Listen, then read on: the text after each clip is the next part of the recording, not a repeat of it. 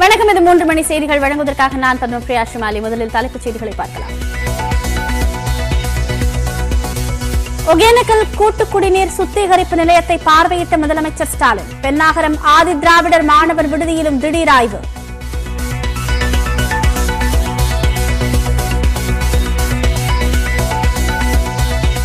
ஊரக உள்ளாட்சி தேர்தலுக்கு உரிய ஏற்பாடுகளை செய்வதில் என்ன சிரமம் என உயர்நீதிமன்றம் கேள்வி. பாதுகாப்பு ஏற்பாடுகள் தொடர்பாக தமிழக அரசும் மாநில தேர்தல் ஆணையமும் விளக்கம் அளிக்க உத்தரவு.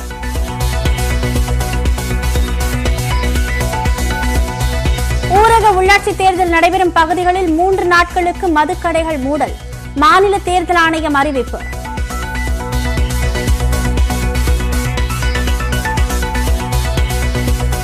ஜெயலலிதா மரணம் குறித்து விசாரிக்கும் ஆறுமுகசாமி ஆணையத்துக்கு எதிரான வழக்கு. விசாரணையை அப்போலோ மருத்துவமனை நிர்வாகம் முடக்கி வருவதாக உச்சநீதிமன்றத்தில் தமிழக அரசு புகார்.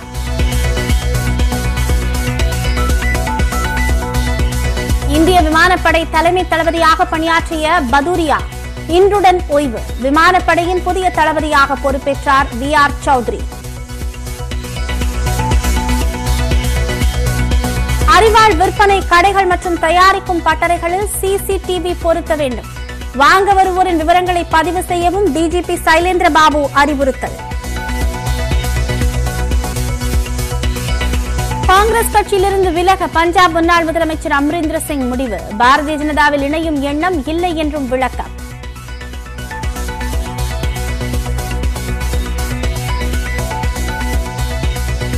மேற்கு வங்கத்தின் மூன்று தொகுதி இடைத்தேர்தலில் பலத்த பாதுகாப்புக்கு இடையே வாக்குப்பதிவு.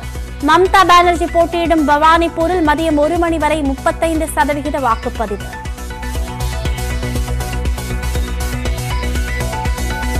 சுவாதி கொலை வழக்கில் கைதான ராம்குமார் சிறையில் மின்சாரம் தாக்கி உயிரிழக்கவில்லை. நியூஸ் எயிட்டீனுக்கு கிடைத்துள்ள உடற்கூறாய்வறிக்கையில் பரபரப்பு தகவல்.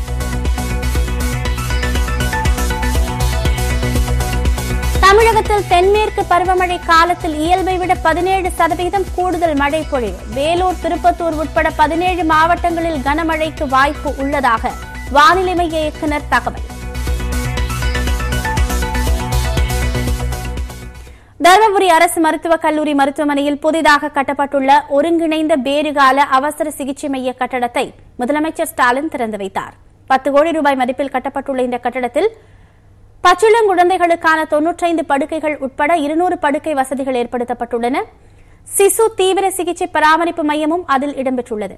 புதிய கட்டடத்தை திறந்து வைத்த முதலமைச்சர் அங்குள்ள ஆக்ஸிஜன் கட்டுப்பாட்டு அறை பார்வையாளர்கள் காத்திருப்பு பகுதி அறுவை சிகிச்சை அறை ஆகியவற்றையும் பார்வையிட்டார். மருத்துவ பணியாளர்களுடன் சேர்ந்து புகைப்படம் எடுத்துக் கொண்டார். தொடர்ந்து நூறு சதவீதம் கொரோனா தடுப்பூசி செலுத்திக் கொண்ட ஏழு கிராம ஊராட்சிகளை பாராட்டி அதன் தலைவர்களுக்கு பரிசு வழங்கிய முதலமைச்சர் மூன்று கர்ப்பிணி பெண்களுக்கு ஊட்டச்சத்து பெட்டகங்கள் வழங்கினார். பள்ளிக்கல்வித்துறை உள்ளிட்ட வெவ்வேறு துறைகளுக்குரிய பதினேழு கோடியே நாற்பத்தி நான்கு லட்சம் ரூபாய் மதிப்பிலான பதினோரு முடிவுற்ற திட்டப் பணிகளையும் முதலமைச்சர் தொடங்கி வைத்தார்.